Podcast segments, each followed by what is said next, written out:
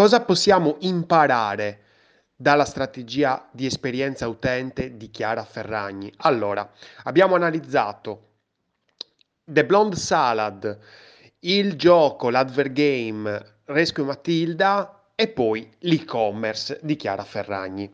Allora, tre differenti touch point, come si può dire, anzi due touch point, perché sono due punti di contatto a quello che è l'obiettivo di conversione massimo, ovvero l'e-commerce. Allora, che cosa vuol dire tutto questo? Vuol dire che se il tuo punto quindi super la primissima lezione da imparare da Chiara Ferragni è se tu hai un punto dove vai a convertire l'e-commerce, non deve essere il tuo unico punto, la tua strategia deve essere un attimino più ampia e quindi utilizzare dei tipi di conversione diciamo più leggeri. Quindi un blog per dire, dove tu parli di chi sei, di che cosa fai, dei tuoi valori in una maniera molto leggera. Vedi The Blonde Salad, per esempio, l'analisi che puoi trovare tranquillamente su YouTube, nel mio canale Lorenzo Pinna, cerchi UX Chiara Ferragni, lo trovi subito.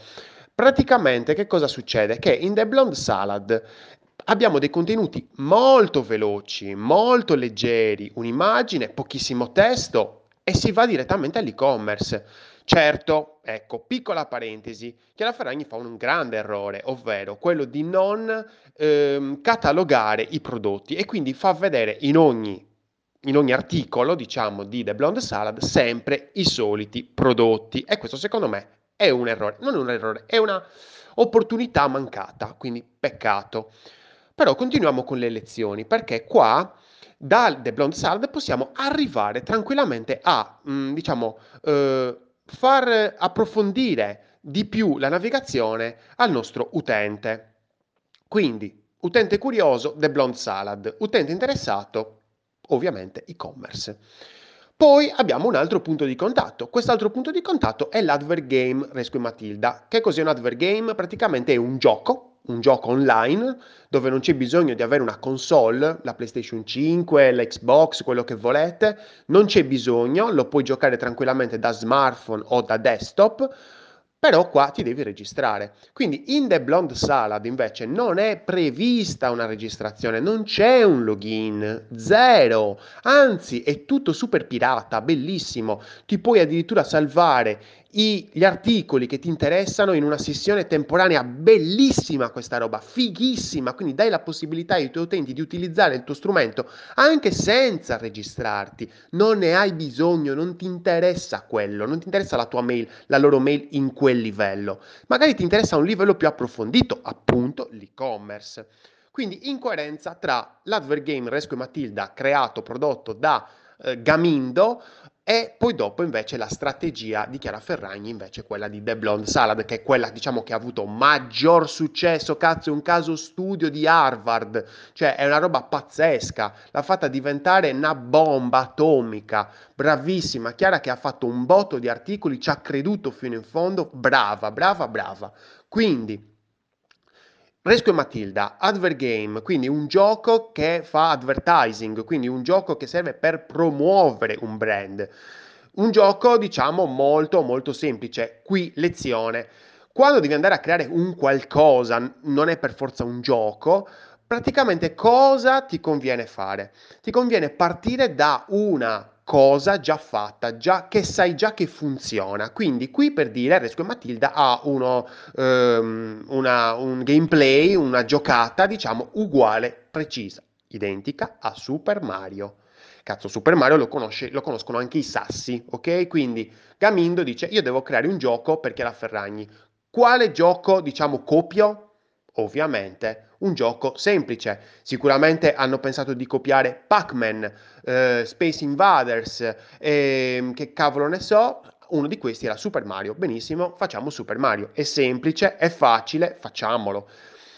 E quindi ovviamente una chiave di Super Mario, diciamo, più adattata al brand, a Chiara Ferragni, The Blonde Salad, quello che vogliamo tanto, perché The Blonde Salad è lei, quindi è un sinonimo.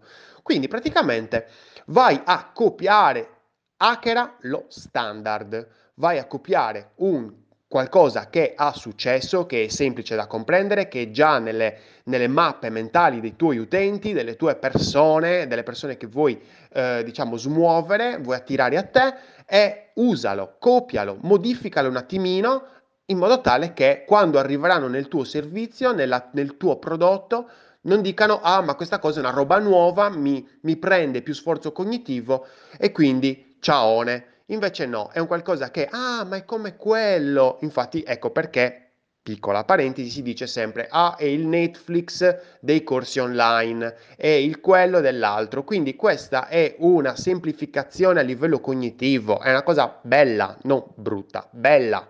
Tu dirai, eh, però è un po' troppo banale. Meglio, banale è bene, banale, devi essere banale. Sì, banale, cavolo. La tua esperienza utente deve avere un primo livello banale un primo livello, poi un secondo livello un attimino più originale. È qui che casca l'asino, è qui la difficoltà, perché per mettere quel pizzico di originalità nella tua esperienza utente, il famoso QB, quanto basta, no? è come il sale, devi capire, devi avere equilibrio. Quindi qua altra lezione. Hackera lo standard. Gamindo ha hackerato lo standard. Super Mario l'ha fatto diventare Resco e Matilda. Poi fighissimo. Altra lezione che dà è è un touch point molto diverso, un punto di contatto molto diverso rispetto a uh, The Blonde Salad e quindi le persone di The Blonde Salad sono persone diverse, lettori, affezionati, persone interessate a, alla moda e altre cose eh, relative ovviamente al brand di Chiara Ferragni. Eh, Resco e Matilda è diverso perché è un gioco, quindi punta su altri mindset, su altre attitudini della persona. Quindi fighissimo, va a colmare una parte, diciamo, di attitudini della persona che non colmava The Blood Salad. Quindi quando vai a creare i tuoi touch point, i tuoi punti di contatto con l'utente a un livello più, diciamo, superficiale di curiosità, cerca di pensare a quali sono le attitudini del tuo utente Pensa ai mindset, alle mentalità di ok, il mio utente gli piace divertirsi, gli piace giocare, gli piace in, l'intrattenimento e poi dopo, dopo, in un secondo momento, in un terzo momento vai a, a, ad aprirgli il portafoglio. Non subito, non spaventarlo sto pisciolino.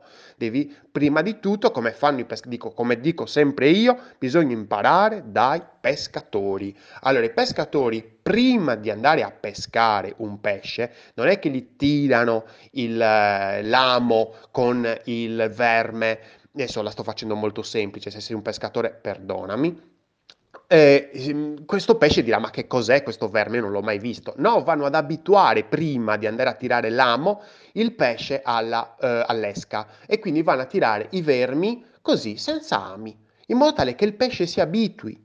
Questo è. Quindi anche noi dobbiamo far arrivare le persone a noi senza che loro abbiano paura. Loro non devono nemmeno pensare che noi apriremo il loro portafoglio un giorno. E qualcuno dirà, eh, perché tu vuoi aprire il portafoglio? Cazzarola? Allora, cioè, l'obiettivo nostro qual è? Cioè, allora... Eh, avere dei soldi per forza, cioè il, il, lo scopo della tua esperienza utente è quella di prendere, di, ah, prendere no, è brutto, farci dare dei soldi in maniera sana, sana. L'utente deve essere consapevole che ti saranno dei soldi per sostenerti, perché vuole abbracciare il tuo progetto. Ma il soldo, la moneta ci deve essere perché se, se, l'utente, se la persona non ti dà i soldi, te non vivi. E quindi io mi voglio allontanare da tutti quelli che dicono no, ma l'esperienza utente è un qualcosa per l'utente. No, è per il business, porca miseria. Perché sì, è, è, una, è, una, è una, un atteggiamento del business più consapevole, consapevole del fatto che ci sono delle persone là fuori e che bisogna comunicare in maniera graduale perché la chiave di lettura di tutte queste lezioni di Chiara Ferragni è la gradualità, la gentilezza, perché bisogna arrivare alla conversione, quindi alla vendita, alla, alla, lead generation, quindi alla generazione di lead, quindi di contatti che sono interessati al nostro servizio in maniera graduale, gentile e chiara, lo fa benissimo, benissimo. Ci sono delle cose da sistemare, certamente, le abbiamo viste nel video, però eh, diciamo che siamo a un livello molto buono, molto, molto, se no non mi sarei messo a fare l'analisi della UX, non sarebbe stato un caso studio di Harvard.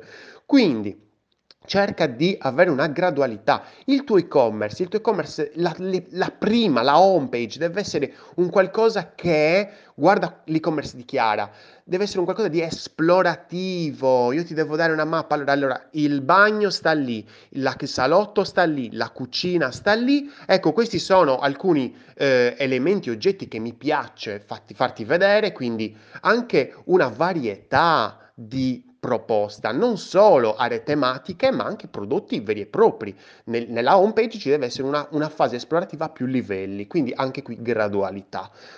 Architettura, madonna, l'architettura è, è, la base, cioè tu nel momento in cui vai a creare un nuovo progetto devi pensare, ok, devo creare un'architettura di questo spazio, perché le persone, i miei ospiti, li devo ospitare in una maniera cordiale e quindi devo farli capire che cos'è? Quelle homepage lunghissime non servono a un cavolo perché mi stanno, mi infastidiscono, mi dicono troppe cose. Io nella homepage devo avere uno spazio limitato che può essere di 3, 4, 5 scroll, non sto parlando di landing page di sponsorizzate, sto parlando di home page normali, eh, che poi che cos'è una landing page, no- una home page normale, vabbè questo è un altro discorso, però un punto controllato in modo tale da dare controllo, dobbiamo dare all'utente questo controllo, il pesce deve dire ah io l'ho capito cos'è questo, questo verme, mi piace, lo mangio, il controllo del pesce deve essere il controllo del, della persona, adesso non voglio, è un po' bruttina questa metafora del pesce con le persone, perché poi sembra quasi che poi le persone noi le prendiamo e ce le mangiamo, no, bruttissima.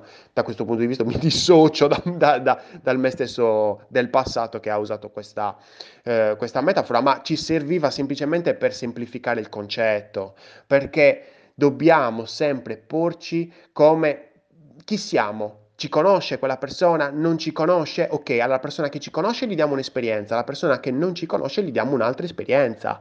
Quindi sempre gradualità, semplice non avere fretta di prendergli i soldi, te li dai i soldi se gli piace quello che fai, te li darai in un modo o nell'altro, in un modo o nell'altro. Chiara Ferragni veramente brava in questa, in questa sua azione, attività, certo io sono Lorenzo Pinna e magari non sono Chiara Ferragni, certamente, un giorno lo diventerò forse, se vorrò, ehm, però il bello, io sono qui per darti consapevolezza di che cosa avevi, che cosa hai davanti, da che cosa puoi imparare. Non devi fare le robe troppo diverse da Chiara Ferragni, puoi fare le stesse e la gente gli piacerà, dipende sempre se le persone che hai davanti sono le stesse di quelle che Chiara Ferragni. Certamente fatti domande sulle persone che vuoi attirare. Eccolo, questo. Io sono Lorenzo Pinna, questa era una birra di UX, progetta responsabilmente con gradualità e gentilezza.